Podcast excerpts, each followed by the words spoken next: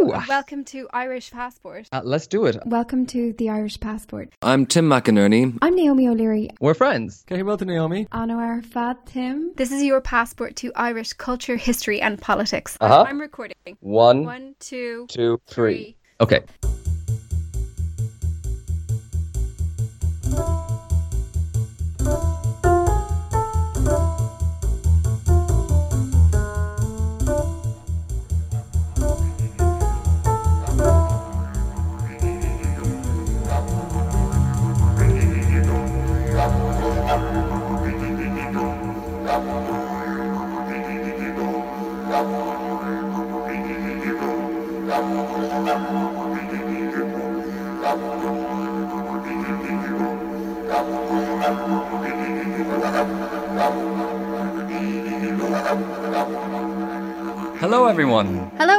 Welcome back, listeners. It's a special Australia themed episode of the Irish Passport podcast. Ireland and Australia, of course, even though they're on opposite sides of the world, have a long and illustrious history together going back centuries. And we want to give a special thanks here to listener Claire Murphy, who kindly sponsored this episode and has been patiently waiting until we got round to it. Thanks so much, Claire. Yes, absolutely. Thanks, Claire. And by the way, you guys, if you're interested in more about Ireland and Australia, you can check out Claire Murphy's own podcast. It's called The Celtic Club Melbourne, where she explores issues to do with the Irish community in Melbourne. Uh, you can find that on iTunes and SoundCloud. So, Naomi, what are we going to talk about in this episode? Well, we'll be looking at some of the fascinating historical links between Ireland and Australia. We'll hear from Professor Diane Hall, who tells us this. Some language scholars have actually um, picked up or, or have theorised that some words um, of Irish did sort of enter the Indigenous languages. We'll also be looking at some of the major events that have recently changed the game for Irish immigrants and locals alike in Australia. on Sunday we were told that no, there's no farmwork, no backpackers would be allowed, and then they were closing the border to Queensland. And we'll talk to Anna and Loretta, representing two generations of Irish Australians, about what it was like growing up with this cultural legacy and what it means to them. Once you meet these people that you've never met your whole life, you, you feel this bond. You have this underlying current of Irishness. We'll also find out why this sound played a quintessential part in so many Irish people's childhoods. Let me be the one that you turn to, someone you can rely on. Now, Naomi, practically everyone in Ireland knows someone who has lived in Australia at some point, or more often than not, someone who lives there right now. Right, Australia is a huge destination for Irish people, and there's a very long history behind that. In fact, as we'll hear soon, by the end of the 19th century, about 25% of the settler population in Australia were Irish born. In relative Wow. terms, that made Australia considerably more Irish than even the USA. And that trend has never let up since. Even in the years before the financial crash of 2008, there were about a thousand people per year emigrating permanently from Ireland to Australia, which is a really significant number in Irish terms. Countless more people, of course, have taken advantage of the work holiday visa scheme between Ireland and Australia, which gives Irish people the opportunity to work in Australia for up to 12 months. And lots of people who do that end up settling down in Australia for good. When the financial crash did hit in 2008, the number of people leaving Ireland for Australia and other destinations rose dramatically. I think in our generation, Tim, it's quite normal to have significant numbers of friends and family who have relocated to Australia. Shout out to my cousins, Colin and Neve, and their families in Sydney. Shout out, Colin and Neve. Uh, yeah, for sure. I mean, I, I can also think of several off the bat. And every month or two, uh, you tend to hear about someone else who has just given up trying to get a job or a house at home and heads off on an airplane to try their luck down under. And it's easy to see why Australia would be such a popular choice. Um, it's it's English speaking. It offers loads of opportunities in a, in a whole range of employment areas. The weather, of course, is beautiful. The landscape is amazing, and year upon year, its cities have been voted amongst the most livable in the world. In all, an estimated 2 million people, or about 10% of the population in Australia today, claim some Irish ancestry, though some sources suggest that the real figures could be something up to three times that number. But Tim, we got to start with you on this one because you were one of those Irish people who took a working holiday visa in Australia, weren't you? yes, yes, I was. Um, when I was uh, about 19, I think, I set off with my friend Emma. Hi, Emma, if you're listening. And we travelled all around uh, the Australian continent for about a year, which was just great. I'd say loads of our listeners may well have had the same experience Um, because it was such a popular thing to do and still is. So, Tim, for you, hmm. what was this experience like? Oh, well, uh, like, of course, I had an amazing time. You know, I'm so glad I did it. And looking back on it now, um, older and wiser, uh, it's one of those things where I probably didn't realize what a privilege it was to be able to do something like that with such freedom, um, especially uh, loo- looking out from our isolation pods here during the, the lockdown. Um, you know, it really is an amazing opportunity to be allowed to work and live and travel on the other side of the world. And it's one of those things that actually, for most of history, would have been, you know, very difficult to do. So maybe we take it a bit for granted these days. So, tell us a bit like what it was like. Were you kind of backpacking around or what were you doing? Yeah, more or less. That's uh, I think what most people do. Uh, we managed to travel around the entire coast. Uh, we we were mostly hitching lifts off cars that came by, uh, which is what loads of people do too. And that's you know that's. Uh, scary at times, obviously, but also loads of fun because uh, you know you don't really know where you're going. Um, you don't really know uh, where you're going to end up at the end of each day or who you're going to be traveling with. Uh, so it's really exciting. Did you ever meet like one really, really strange person who gave you a lift? the one that Oh, multiple. oh yeah, loads. Obviously, you know, lo- lo- loads of oddballs, uh, but loads of really great people too. Um, you know, Australia is a magnet for travelers from all around the world. So, uh, along with Australians, you'd always be meeting Germans or, or French people or people from Japan or South America or or anywhere. So it was this really big cultural mix that was changing all the time. Um, lots of people who travel in Australia stay in this huge network of hostels uh, that in Australia are called backpackers. Um, but we couldn't really afford that most of the time. Uh, I mean, they're not that expensive. It's about, you know, maybe 15 euros, but that shows you where we were financially. Um, so instead, we had this tiny little tent that we lugged around with us, and uh, we slept in that most nights, uh, which was actually really cool because, you know, you were just constantly surrounded by nature. Um, and as everyone knows, you know, the wildlife and the scenery in Australia is like another planet. You know, it's totally mind blowing. Do you know what's blowing my my mind, Tim? Is the idea of you living like out in the rough in a tent. Like, I just can't imagine you doing Yeah. this without a shower or anything. Well, I mean, there was normally a campsite somewhere or somewhere that you could kind of clean up, clean up a bit. Um, but no, I actually, you know, like you get used to it, and like it's it's very free, and lo- uh, you know, you can just do whatever you want. So it's it's actually quite a nice way to a nice way to live. So, how, what did you do for the work part of it? Yeah, right. Well, I mean, I did a few different things actually. Uh, I worked mostly on farms, um, apple farms. Uh, I was picking pink lady apples, and that was in the very, very southwest of Australia. It was in a tiny town called Donnybrook, actually. That's so funny. That's so, I mean, given the theme of our podcast, so um, listeners, most of you must know, uh, Donnybrook is a neighbourhood in South Dublin, um, and it's where the headquarters of Ireland's national broadcaster RTE is. So I presume that's where the town got its name from. Yes, it is. I looked this up, and from what I can find out, it was settled in 1842 by people who had come directly from Donnybrook in Dublin. And for a while there, it was the centre of a gold rush. Uh, which is unlike uh, Donnybrook in Dublin, uh, but sounds very exciting altogether. Um, these days, it's at the centre of Australia's apple farming industry, hence my job picking apples. So I'd spend all day there in lovely, lush orchards, you know, um, mostly picking just hundreds and thousands of apples all day. But Naomi, these, I mean, I say apples, uh, but these are apples that you've never seen the like of before. You know, I've never seen an apple like this in Europe. They were huge, like you know, they were about the size of a grapefruit. But maybe my maybe my memory is exaggerating things. But they were really, really big. And you know, bright red and beautiful crystal white uh, flesh on the inside. Um, you know, and you're eating them directly off the tree, so they were like nectar of the gods. Um, so I, I've come to the conclusion that uh, you know the Aussies must only let us have their second grade stock of fruit and veg, and they keep the good stuff for themselves. Um, it sounds very idyllic, but um, I'm sure anyone who's done any farm work will know that it's backbreaking work. um, so depending on what crop you're harvesting, you might be bent over all day, or you might be sticking your hands into thorns. Um, but with apples, I suppose you'd be reaching and reaching hour for hours uh, with your hands above your head. Uh, yeah, yeah, exactly. And if you think about like the last time you did a, um, I don't know, a, a 30 minute aerobics exercise, you can get the idea of what nine hours of that is like. Um, yeah, and it's, it's incredibly hard work, um, farm work in general, which I suppose is why workers are always needed uh, in that sector. So even though your arms are, you know, aching from hours of reaching up and up uh, for the apples, you also have to treat each apple really, really carefully because they can't be sold if they're bruised, uh, and you're only paid for the ones that survive in like a perfect state. So you have to treat each one, each one like a baby.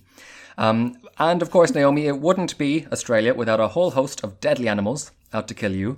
So um, every now and again, you'd come across a deadly snake or a red-backed spider. I mean, more often than you would, more often than you would think.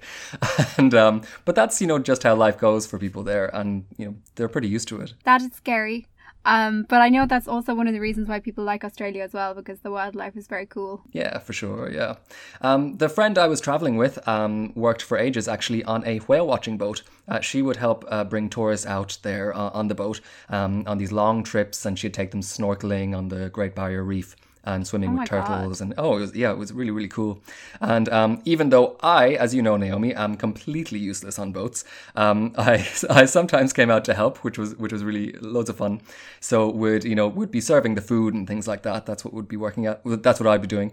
And would spend all day you know um, on those boats watching these enormous creatures whales just launching themselves out of the water which is just something I'll never forget. So you travelled a long way going along the whole coast. What, what bits of Australia kind of stood out to you? I think the main thing that strikes most people is just how immense the Australian continent is. Like, there's just so much space, um, even in the cities. Uh, Western Australia, in particular, you know, like, is really like this. It's this huge territory. It's about the size of uh, Western Europe. You know, you can just drive for days and days um, without seeing anything other than a kangaroo.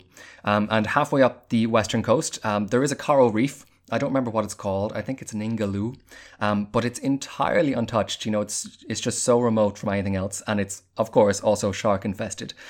um, but it was worth taking the risk uh, because the coral reef out there was so perfect, um, and it was like I mean, Finding Nemo wouldn't even do it justice. It was absolutely beautiful. Amazing. Tim, you mentioned how big Australia is. And of course, that means that it has like a whole load of different kinds of climates and terrains. So in the north, there's like tropical rainforest, and in the south, there's Mediterranean cli- climates and big sort of eucalyptus mountain ranges. And then the centre is dominated by a big desert. And the population of Australia in that landmass is about 25 million people. And its total area is a huge seven and a half million square kilometres, which hmm. is about 90 times bigger than the island of Ireland. Right, okay. So, the modern state of Australia began as a series of colonies, which were transformed into an independent dominion of the British Empire in 1901. That's more or less the same status that the Irish Free State had until it became a republic in 1949. Um, those historical links with Britain were gradually, you know, worn away in Australia over the course of the 20th century, uh, but still today it remains part of the Commonwealth with Britain's Queen Elizabeth as its head of state. Of course, Australia is also home to one of the oldest civilizations on the planet, the Indigenous or Aboriginal peoples, who are thought to have lived there for at least 65,000 years. Today, however, Aboriginal Australians only count for an estimated 3.3% of the whole population, and that is largely because they were displaced and sometimes massacred by incoming Europeans from the 18th century onward. Europeans that, of course, included the Irish. Right, and like so many sites of European colonization, the legacies of those displacements and deaths uh, still still hangs like a, a really dark shadow uh, in Australia. Uh, these people have been subject to tragedy after tragedy since the arrival of Europeans. The most deadly impact of colonization, uh, just like in other New World territories, was imported diseases like measles and smallpox, and those diseases wiped out untold numbers of people. Uh, one single smallpox outbreak in 1789 is thought to have killed 90% of the Darug people who lived in the area around what we now call Sydney. Jesus. Um, so, over the course of the 19th century, Aboriginal peoples were forced into hard labour and they were essentially hunted down by police, militia groups, and soldiers. And then, right into the 1960s, countless children were forcibly taken from their families by the state or church missions, and the victims of those schemes are known as stolen generations. An inquiry report from 1997 suggests that perhaps somewhere between 10 and 33% of all Aboriginal children were taken from their families between 1871 and 1969. Amazingly, Indigenous Australians were only counted in the official census from 1967, and that had to be decided by a referendum. Until 1971, they ha- still had to apply for citizenship, and which was conditional and could be revoked at any time. This is shocking. Yeah, it's a really, really um, awful history. And efforts to rectify the inequalities suffered by Indigenous communities only really began to gather steam in the 1960s and 70s, and it's still an ongoing process. Um, when I arrived in Australia back in, I suppose it must have been about 2003, I suppose, um, I lived uh, for a month or two in, in the Sydney suburb of Redfern, uh, which had just seen some serious rioting from the Aboriginal community there. Um, those riots actually, um, in retrospect, they had echoes of the racial tensions that we've seen since in the USA in recent years. Um, local police had been accused of knocking down a young Aboriginal man on his bicycle, uh, which the police denied, and then that dispute descended into full on street violence between the police and locals in the area. As we mentioned, Irish people had a fundamental role to play in this very dark chapter of Australian history. Generally, in Ireland, we're used to seeing ourselves as the victims of colonisation, which of course many in Ireland were for a very long time. But that history back home in Ireland also provides an easy way to escape culpability when it comes to how Irish people colonised other lands. Yeah, for sure. And Australia is a really good example of that. Uh, like you said, Naomi, by the 19th century, about 25% of the settler population was Irish born. So there's just no getting around the fact that Irish immigrants and their descendants were significantly involved in the massacre of native populations there. Irish President Michael D. Higgins made a landmark speech in 2017 to the Parliament of Western Australia, in which he acknowledged that Irish emigrants to Australia inflicted injustices on Aboriginal people. Let's hear a bit of that speech. In making this visit as President of Ireland, I am minded of all those earlier visits by others, including my own ancestors. My grandfather's siblings came to Australia in 1862. They did not come to a terra nullius, and may I begin here today by acknowledging the first occupants of this land who for tens of thousands of years negotiated with its possibilities and its challenges and developed one of the oldest cultures in the world, one that valued symmetry with nature, ancient wisdom, and practical balances. I honour their elders present and past. Mr. Speaker, President of the Council, since the arrival of the First Fleet 230 years ago, Irish people have traversed the vast seas to this continent. They have come or been brought, some as prisoners and some as servants of empire, and later as migrants fleeing hunger, poverty, oppression, frustration, and stagnation. If we are to be truly unblinking in our gaze, we must acknowledge that while most Irish immigrants experienced some measure, some a large measure, of prejudice and injustice, there were some among their number who inflicted injustice too. For example, when former Prime Minister Paul Keating memorably acknowledged responsibility for crimes against Aboriginal communities, his we not only included the most powerful, it included all the elements of the society who had participated in or acquiesced in. It had to include, we must recognise, some who were Irish in Australia too. His were powerful words. We took the children from their mothers. We practiced discrimination and exclusion. It was our, our ignorance and our prejudice. There's a really interesting dynamic here because, of course, right through the 19th century and into the 20th century, Ireland was very consciously engaged in an anti colonial struggle against British rule. And as we'll hear, many Irish in Australia had been forcibly sent there as punishment for sedition against colonial rule in Ireland. So let's find out a bit more about who these Irish settlers were. I spoke to Diane Hall, who is Associate Professor at Victoria University in Melbourne and co author of A New History of the Irish in Australia. I asked her first about that title, A New History. It's called a new history because there have been histories of the Irish in Australia published before, most notably one about 30 years ago by brilliant historian, Patrick O'Farrell. He perhaps controversially argued that the Irish were um, an essential character sort of part of um, Australian identity um, that made it quite different to the uh, dominant English identity. Um, he was arguing this in the 1980s when the question of Australian identity was uh, very big amongst historians and amongst the general public. Since then, of course, there's been huge changes in the questions that we ask um, about history and the concerns of um, general society. So we've been much more interested in issues to do with gender, to do with race, to do with uh, discrimination, and um, also to do with the way that the Irish interacted with other cultures that they found once they arrived in Australia. The first Europeans to set foot on Australia were probably the Dutch when they arrived on the coast in 1606. Initially, they called it New Holland, and then, about 200 years after that, in 1770, the British explorer James Cook landed in what is now New South Wales and claimed it for Britain. This was a pretty important moment in the UK's imperial history. Around that time, Britain was losing its grip on the colonies of America, so the seizure of another huge landmark was really significant for them. Australia was used from the 1780s onwards as a place to send convicts who'd been previously shipped off to America. Long after those penal colonies were abolished, though, emigration to Australia continued in force, including loads of settlers from Ireland. So, what would it have been like for the Irish arriving on this strange new continent in the mid 19th century?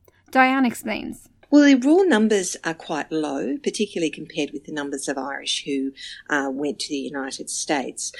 That was mostly because the distance was very great and it was very expensive to come to Australia. However, although the raw numbers are low, the percentage of Irish who um, came to Australia and settled in Australia is much higher. So the percentage of um, Irish and of Irish descent by about 1900 was 25, about 25% of the white um, population of Australia, which means that they were a very substantial minority within the developing Australian society. Sort of a profile would actually be young, uh, single, so between the ages of about 18 and 24, uh, just as likely to be a young single woman as a young single man who was coming out to Australia assisted. That means their passage was being paid by some sort of government scheme or uh, somebody that their family knew in Australia. Their occupation would be it for women domestic servant and for men most typically some sort of agricultural labourer. The main ports they would have arrived at would have been um, Melbourne or Sydney. Sydney had been in existence for about 80 years. It was um, a fairly, a little bit raw perhaps, but fairly bustling um, a bustling port city. Melbourne was much, much, much rawer. In the 1850s, it was this um, jumping off point for a major gold rush. So there was tent cities, there was huge numbers of people. Um, it was all a bit chaotic, but very, very exciting from many of the reports that we read about Melbourne in the gold rush area. It was a population went from quite low to tripling or even more in size in only a very small amount of time, with enormous amounts of wealth coming back from the um, from the gold fields. So big buildings went up quite quickly. The majority population was English or Scottish and Protestant in Australia, and that's how the um, settlement had been set up. It was with some reluctance in many ways that the um, Australian colonial governments accepted what they thought were too many Irish Catholic settlers. However, they needed or felt they needed um, many more white settlers to come, and the English and Scots just weren't coming in as many numbers as the Irish Catholics were, who were very um, keen to take advantage of these assistance schemes. So they did get more Irish Catholics than they had wanted to, to come out. Once the Irish Catholics arrived out here, they did find that they were um, a minority in a Protestant society, which did cause some problems. They were um, often discriminated against on the basis both of their religion and also their Irishness, which was pretty much tied up um, together.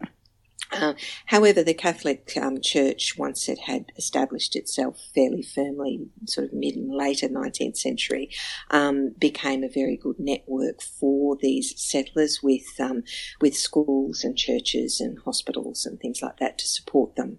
Uh, so they did establish themselves reasonably well by the beginning of the 20th century, even though discrimination based on their religion and to some extent their place of birth did continue. Like you say, Naomi, this was a really odd dynamic. Uh, the Irish were settling land that had been taken violently from a native population, and we have to presume that those Irish immigrants were just as motivated to exploit that land and its original inhabitants as any other settler who uh, might have been looking to make their fortune in the New World. Uh, at the same time, though, the Irish were being seen as a different kind of immigrant to their English or Scottish counterparts. Uh, just like in America, Australia was seen by many as the chance to start a new and better society from scratch. And to a large degree, that was a peculiarly Protestant project.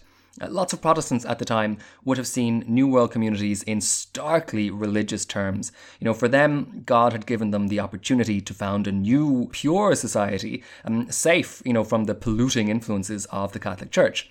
So, initially, anyway, the vast majority of the Irish, who were Catholic, of course, uh, did not fit very well into that project. Uh, you know, there were similar misgivings in America at this very same time. Um, you know, people there didn't necessarily want their Protestant country overrun by Irish Catholics either.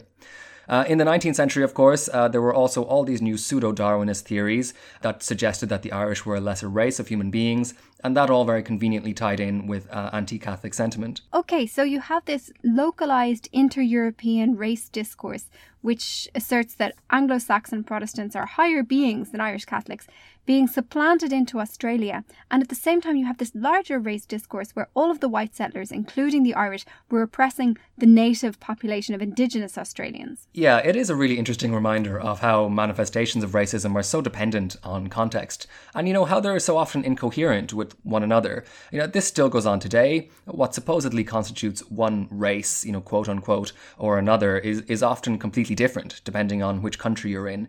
And the hierarchies built around those so called races are remarkably variable, and they always have been.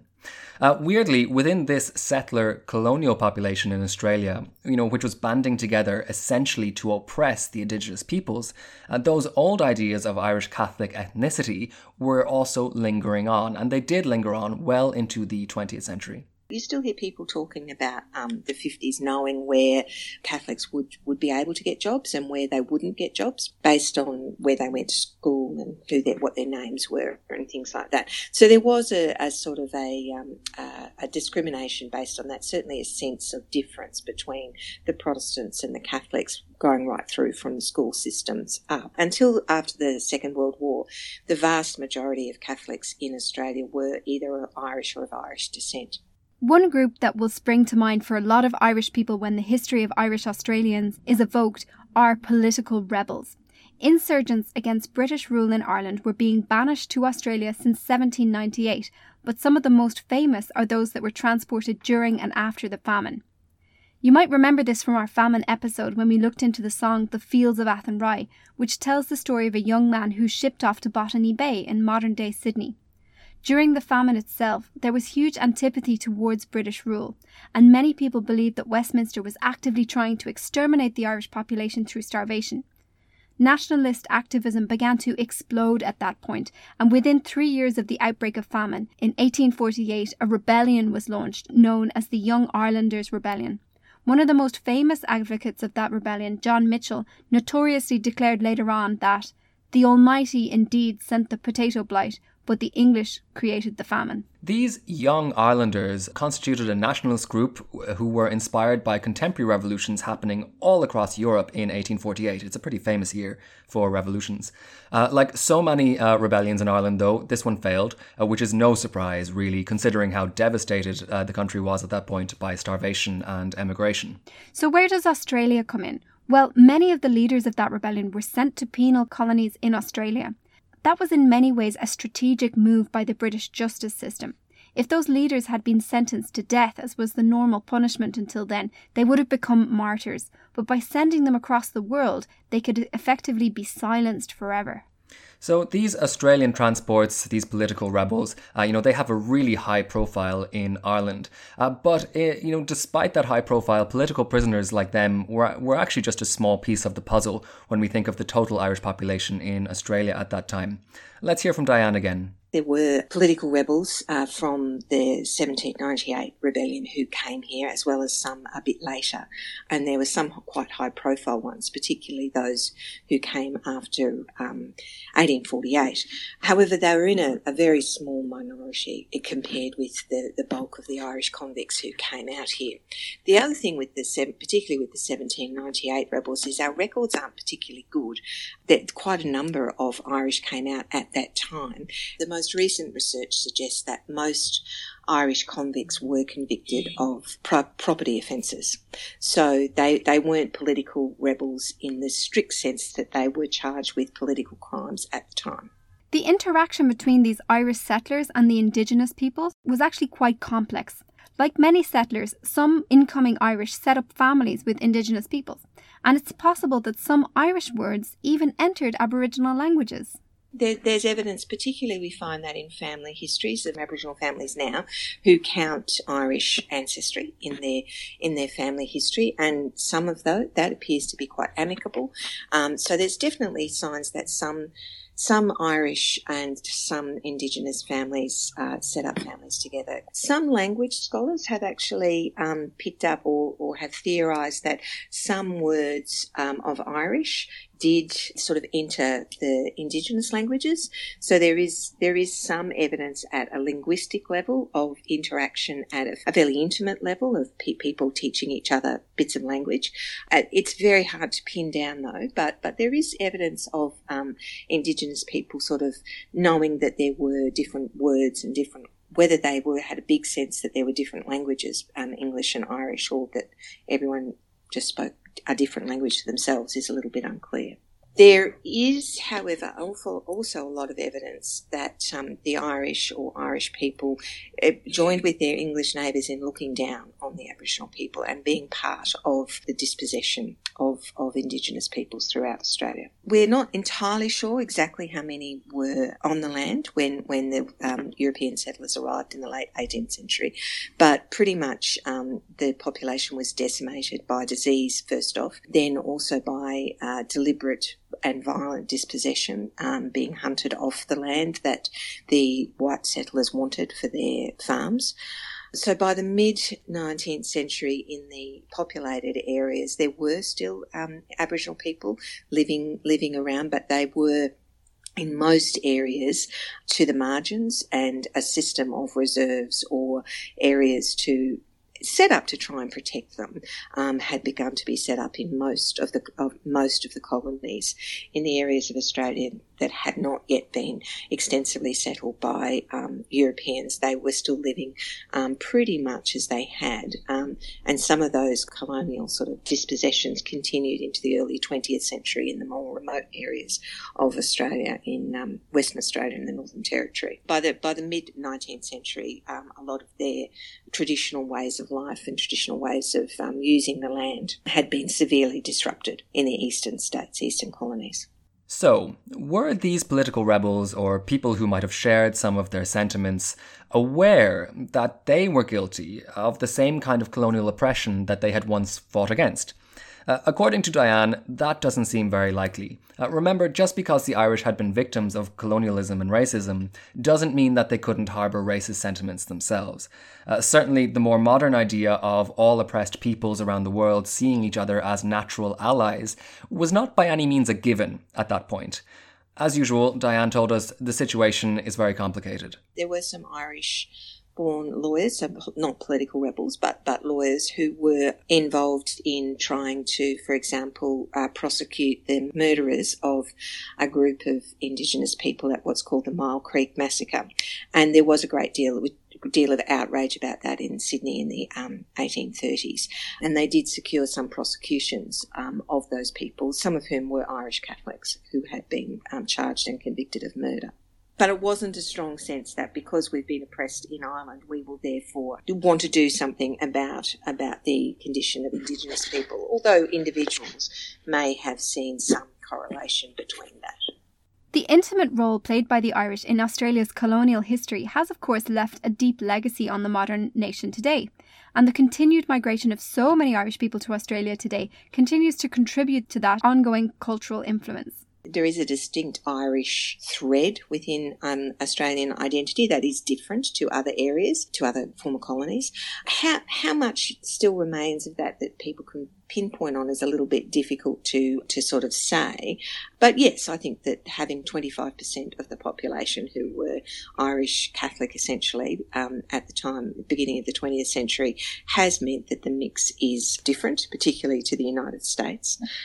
Um, and it has it has meant that there is probably a um, what's often referred to as a larrikin element in Australian culture, which is a sort of a, a little bit of a devil may care, um, flouting of authority type of thinking about things. And there, there's there's an, certainly you can find an element of that um, throughout the throughout the 20th century and perhaps even into the 21st century. Now Irish are seen very much as pretty cool. That there a lot of people know doctors and nurses in particular who are Irish. There's very large numbers here, and then there's the backpackers and the seasonal workers.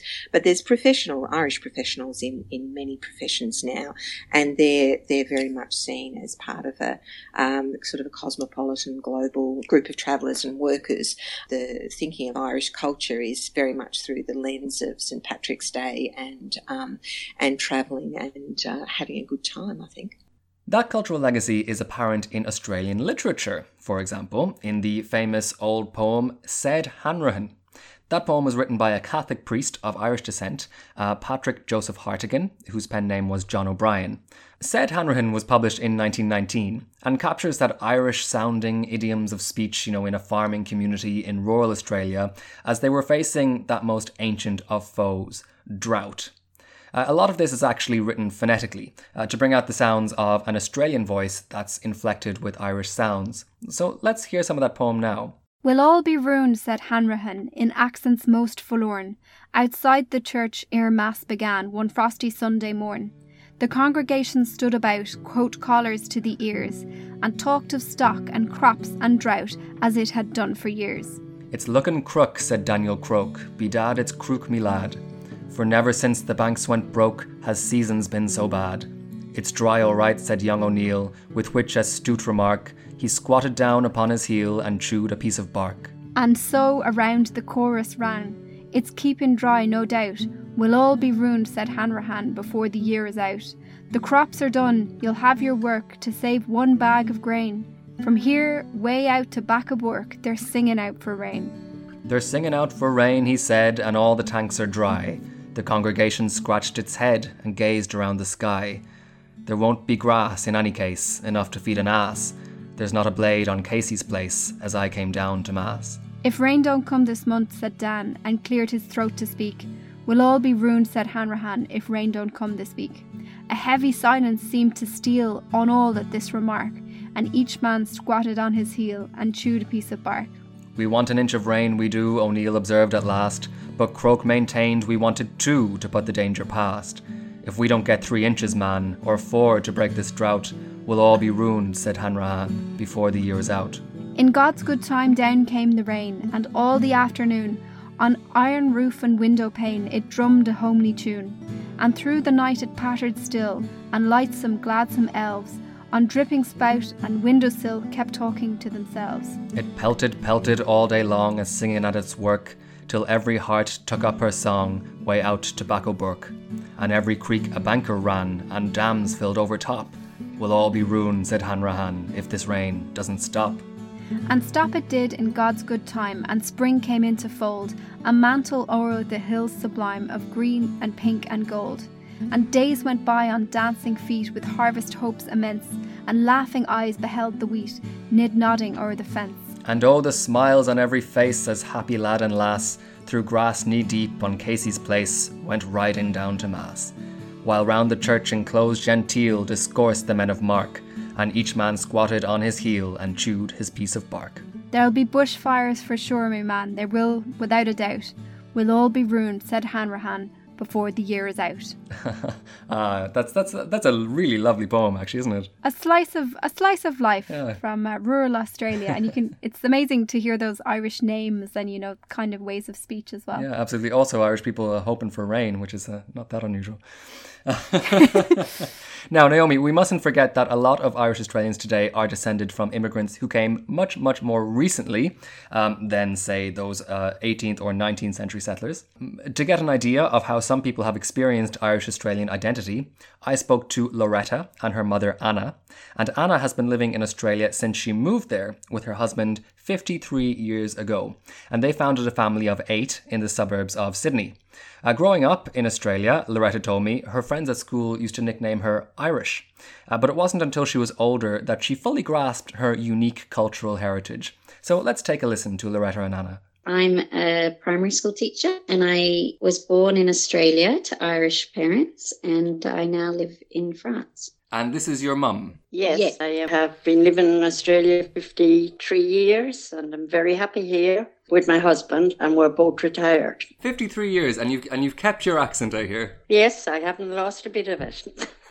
And can I, can I ask where you come from originally? uh, County Cavan. And what brought you to Australia back 53 years ago? Uh, who would you think? My husband. He's Irish. He was out here. He was out here for a few years, and then he came back for a holiday, and we met, and that's what brought me to Australia. Okay. So, so as as the story goes, my dad went out to Australia on a ship, six weeks to get to Australia on the ship. He already had two brothers in Australia at the time. So then they were four Irish brothers in Sydney. My dad worked in Sydney for 10 years, couldn't find an Australian wife, and so went home to Ireland to find a wife and found my mum within three months. That's right, isn't it, mum? That's right. Yeah, we got married within three months. So we did, and we're still together. Not too bad, is it?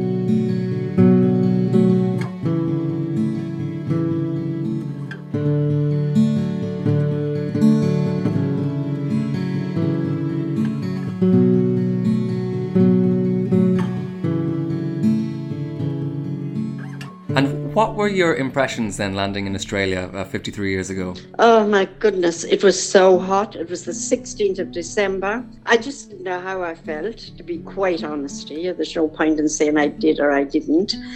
What I found most was adapting to city life and have lived in the heart of the country all the rest all my life beforehand. I found that more awkward than anything else, to be honest to you. Eh, I found the Sydney people, uh, the people very friendly, very open. I couldn't believe they could be so so open-minded. They'd tell you your, all their story the minute you meet them. While the Irish are a lot more keep back their thoughts and opinions. I really did. I found them very friendly and very, very, very nice. Men welcome with open arms. I thought they were even more friendly than the Irish. To be, eh, to be honest to you.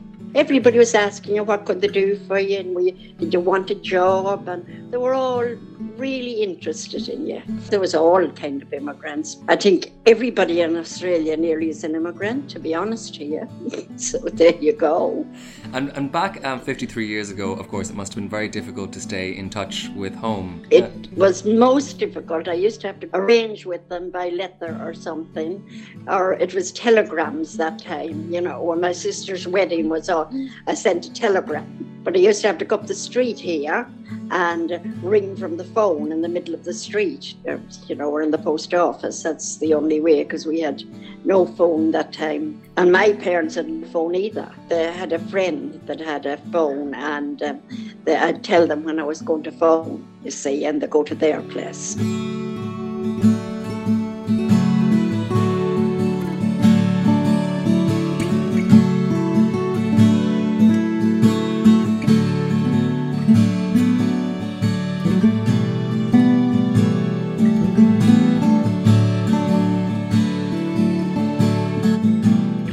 What, what do you remember from your early years of, of Irish culture being in your house? looking back, all the kind of family friends were Irish. All my mum's really close friends, we used to call them auntie and uncle.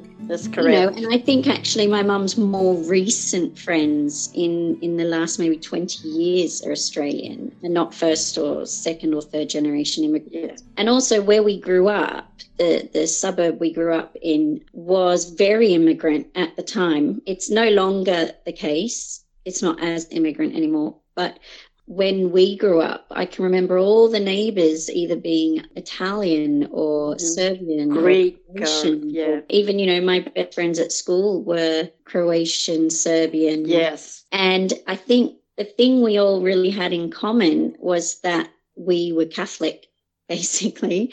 Because what I remember sticking out from a very young age is my house had lots of um, crosses and holy water, and you know we went to church every Sunday, whereas my Australian friends did not have that, and almost some of them gawked when they came over to my house and saw all this kind of religious. Came to, came to Yes. the chapel. I still have them, so I have. but we used to almost get embarrassed because that's why you know we used to become really good friends with the other kind of immigrant kids because uh, we had that kind of similarity with the whole religious thing and, and how we celebrated Easter and Christmas, all the kind of religious code you live by, which wasn't as evident with my more Australian friends. Well, you said so many times, this is not an Australian family we live in, it's an Irish family. Well, it's it's true. Um, it took me a while to realize that I felt different. I couldn't articulate it. I couldn't put my finger on it for a long time.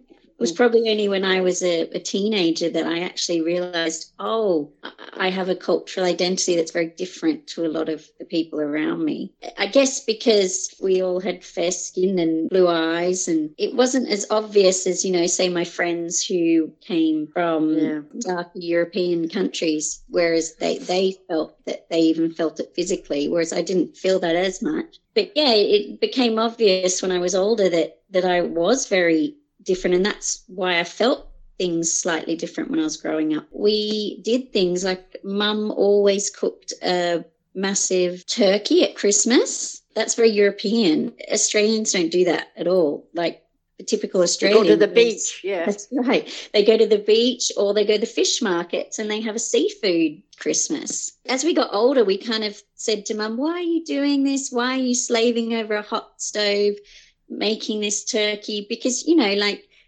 Australia Christmas could be 40 degrees and it didn't make sense to us that we were having a really hot turkey and Mum even did all the Christmas puddings, the Christmas cakes. She spent weeks before Christmas making all those things. So the cooking remained very Irish. We'd always have stews. We'd always have Irish music playing as well. Dad loved listening to the Irish radio, still does today. Then, as we said before, Australia is full of all type of immigrants anyhow, and it you didn't feel out of place. I do remember all our cousins doing Irish dancing. We never did that, Mhm. Mum. Why didn't we do that? Well, you you did ballet instead, didn't you? I also remember having parties at my uncle's house where I remember them always laying out wooden floor all over Yeah, the backyard Yeah. for Irish dancing at these parties. Mum would always make us perform whenever we had gatherings, whenever there was a, whenever there was a barbecue or a confirmation or you know, Yes, first just- confirmation or communion, we would all at the end of the the evening would have to get together and sing and play music for our guests. And I Or think that's dance. very Irish. I know my sisters played the flute or played the piano, and all of us had to sing. and then, and then, as I say, when I went to Ireland um, for the first time when I was 21, same thing happened for me. Every household I went to where there was anyone musically orientated, they all did a performance for you. And I thought, ah, I get it now. Now I know where it we, comes from. yeah, where it comes from.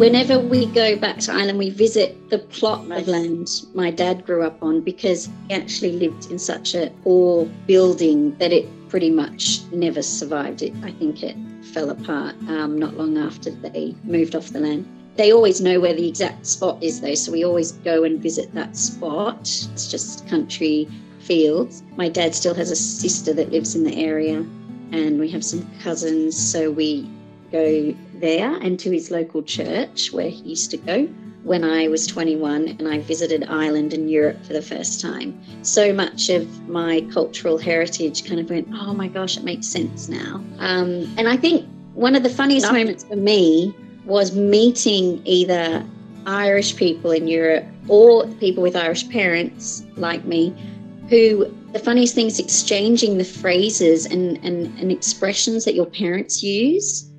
And that's the funniest thing for me. Can, can you Um, think of any in particular? Uh, my mum would always say to us, You're a street angel and a house devil. um, my favourite was, You never do a hands turn. So we'd stand there turning our hands. I remember being in a pub in France and meeting an Irish person, and we were just laughing and laughing, going, Oh, my mum says that. Oh, my dad says that. And that, Oh, that I, I do say all the time, that's the story of it. you used to always say, Brat of hell. oh, yes, yes. God be, you swear brat, eh, brats of hell sometimes.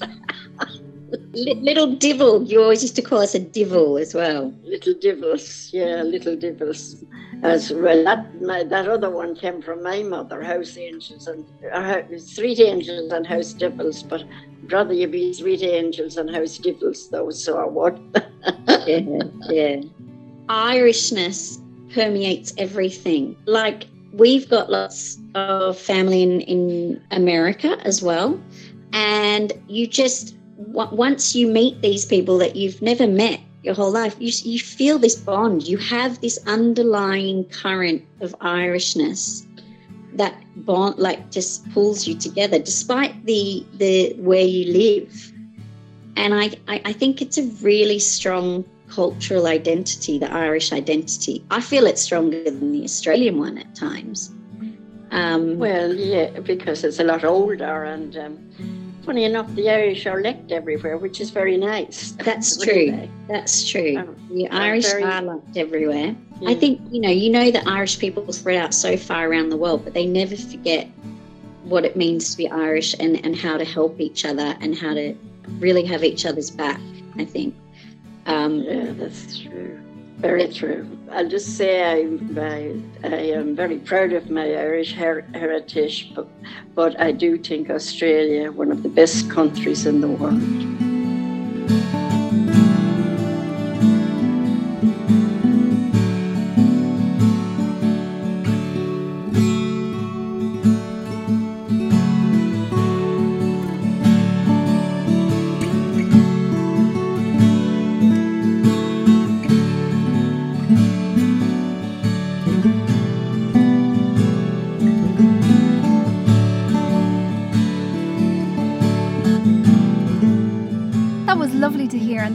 Much to Loretta and Anna for speaking to us.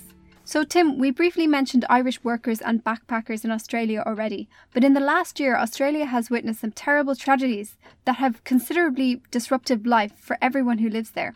This year, of course, we saw the devastating bushfires that destroyed an estimated 18.6 million hectares of land and killed at least 34 people and have led to the deaths of about a billion animals, some of which may now have dri- been driven to extinction. Yeah, it was a it was a real real awful uh, moment uh, for the whole country. Um, one hopeful part of that story um, that was very widely reported in Ireland as as those wildfires were still raging uh, over Christmas uh, was the role of Irish people in helping to fight them. A plumber from Monaghan, Oisin Lachlan, uh, saved a woman from a burning apartment building. Uh, some of the people fighting the fires were also Irish, including firefighter Connor Nourse from Tralee in Kerry, who travelled from Ireland to Australia to join the efforts. And there were a series of charity initiatives set up by Irish people, including a group of construction workers in Sydney who organised a convoy of water trucks to come to the aid of farmers who had been stricken by drought. Here's organiser Chris Murphy speaking to the Alan Jones Breakfast Show. Well, now look, I spoke last week to Chris Murphy. He wrote to tell me how Irish construction businesses in the Sydney region are joining forces to cart water to the drought affected area around Armidale. This is up in the Northern Tablelands. They started with two trucks. When they head off tomorrow, Saturday, they reckon they'll have close to 80 and they'll be taking in the vicinity of 700,000 litres. Chris, good morning to you. Oh, good morning, Alan. How are you doing? I'm well. Listen to that accent. I love it. Chris, just tell us who you are. I mean, you know, you're just an average Joe out there, and what's motivated you to do this? Who are you, and what are you doing? Uh, look, we're we're, the, we're we're a small family-run business, the same as everybody else. Um, we um, we we came here during hard times in Ireland. Uh, we're we're uh, yeah we're, we're we're we're used to um, be it uh, drought-like conditions in Ireland during um, during the recession. Uh, the, look, the resilience of these farmers out there is um, is second to none. Uh, the, look, the, the bush is open for business. A dollar spent out in the bush is better than a thousand dollars in the city. Isn't that beautiful? Oh, goodness me. Well, how many Irish, because you've been appealing to the Irish construction businesses, how many of them, Chris, in Sydney? Uh, quite a few. Um, look, there'll be the, the biggest convoy of Irish people tomorrow since, uh, since Stuttgart in 88. and that we love you all. The Australian government has a very poor record, of course, on environmental policy. Its Prime Minister, Scott Morrison, is a long-time advocate for the coal industry, and he once actually brought in a piece of coal into Parliament to kind of taunt opponents about their energy policies. Just like all over the world, Australia has seen a surge in climate activism that has really been underscored by the horrendous toll of those wildfires. And there have been appeals for the government to stop subsidising fossil fuel industries. But at the moment when we record, Australia, like everywhere in the world, has been turned upside down by the COVID 19 coronavirus pandemic.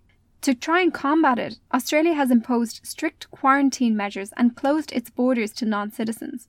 This happened too fast for many Irish people in Australia to react, including some, Tim, who were doing exactly the same as you were those years ago, travelling around Australia. I spoke to one of them, Joe Smith from Cavan. He's a recent graduate and he's a listener of the podcast, and like Tim, he went to Australia for a mix of work and travel. He spoke to me from a hostel in Cairns where he was living with 200 other young people, six to a room, and they were mostly trapped there because their farm work suddenly dried up due to the pandemic and flights home disappeared. Let's hear from Joe. On Sunday, we were told that no, there's no farm work, no backpackers would be allowed, and then they were closing the border to Queensland. Any farmers we've rang have told us no. Some farmers are actually blaming us for bringing bringing coronavirus. Said it's our fault, and they just don't seem to want to take any of us. So now we're stuck in a hostel, which obviously isn't great for social distancing or the spread of the virus itself anyway. But we kind of have nowhere to go. Everyone, everyone here is in the same boat. We're all looking for work, but it doesn't seem doesn't seem like any is going to come from it. There is six in my room at the moment. There's a mix of all nationalities, but we're all in the same boat. There's French, Spanish, English, Irish, Welsh. Usually the backpackers would spend maybe a week, 10 days here, and then they'd move on to the farm. But obviously now everyone's like us. Joe told me that trying to get a flight was a gamble. Some people he knew had spent thousands on a flight only for it to be repeatedly cancelled, leaving them with less money to live on in Australia. Talking to one English girl, she had four flights cancelled. I, I haven't tried to book a flight because they're coming up anywhere between 2,000 euro to maybe six, 7,000 euro, but they're all been cancelled. So we don't really know whether we should just save the last bit of money that we have or book a flight, and then you you could be in a worse situation without the money and without a flight because there are no all flights are cancelled. I'm not too bad financially, but some people have very little money left. And if it's a situation where we are going to be stuck here for two or three months, that might be the easiest way to do it as cheap as possible. That's what a lot of people are trying to do now, but we don't really have much of an option. I wouldn't mind if if they allowed us to volunteer in the hospitals as part of the regional work. Maybe that might be an option that the Irish government could put to the Australian government and provide some sort of financial assistance in lieu because, like every other country, they're not going to need or they're going to be stuck. Since we spoke, he headed to Brisbane, where he's been living in a shed and waiting for the end of the quarantine he has to observe because he moved between Australian states. He's been told that some farm work might come through. After all, we all depend for our food on this kind of migrant labour force. And he did ask that if you hear of anything, let us know and we will pass on any work opportunities to Joe. Some of the people who did manage to get from Australia back to Ireland just in time before the pandemic were many, many health workers. Uh, hundreds of nurses and doctors returned home to Ireland uh, from around the world after the Irish Health Service, the HSE, appealed for healthcare workers to sign up to fight the pandemic. Uh, here's one of them, Dr. Paddy Barry, who resigned from his post at a Perth hospital the day after the call was put out. We decided it would be definitely the right thing to do is to go home and help with the help with the fight. And I went into work the next day and asked would it be okay to resign. and there's usually a four week cooling off period. But the staff in Royal Perth Hospital, uh, where I was working, were absolutely brilliant. They completely understood and they allowed me to cancel the contract on the Friday, which was my last shift. Uh, so I finished up a night shift on the Friday into the Saturday and then flew out Sunday night. And as soon as I'm out of quarantine, I'm back into work um, up in Tallaght Hospital in Dublin. Now, we're coming to the end of the episode, uh, but we cannot leave this without mentioning, Naomi, the most important, the most solemn, the most Formative. long lasting and serious contribution, formative indeed, that Australia has made to Ireland, the world, and to me. It's phenomenal and inexplicably addictive daytime soap operas. of course, Australian soaps were a standard part of an Irish childhood for some reason. And I know that Aus- Australians think this is kind of hilarious because those shows often aren't even that popular back home. Yes, indeed. Um, uh, and there are loads of them. Uh, lots of people will know Neighbours, uh, for instance. It's a famous daytime soap. But there's lots of other classic gems that come to mind, like um, Flying Doctors was a particular favourite of mine, Naomi. Uh, Heartbreak High, a classic. McLeod's Daughters. The list goes on. They're all amazing. Um, and in Ireland, however, one, one in particular held the crown over all others, and that was Home and Away. We belong together.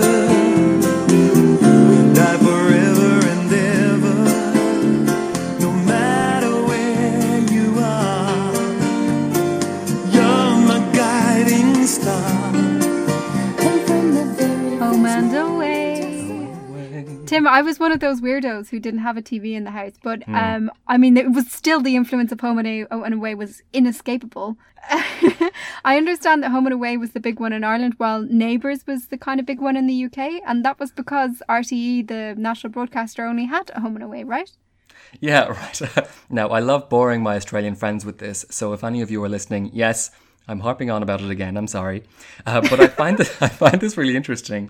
Uh, there was a really interesting cultural divide uh, in Ireland because, uh, as I'm sure you remember, Naomi, some people in Ireland uh, went ahead and bought cable television, and that meant that they could watch UK channels as well as Irish channels.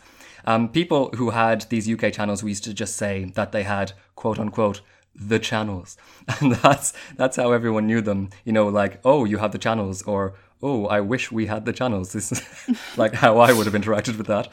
Um, because when we were kids in the 80s and 90s, um, on Irish terrestrial television, there were actually only two TV channels, uh, RT1 and Network 2. And even at that, RT1 was almost entirely, you know, serious, boring adult programming. So be, there'd be nothing there for kids or teenagers to watch anyway. So if someone was a fan of Neighbours, um, I guess that would be a telltale sign that they had the channels. So they were Mhm. kind of posh in a way. Yeah, I mean, it wasn't just a telltale sign, it was proof because there was no other way to watch Neighbours at the time. You know, there was no internet.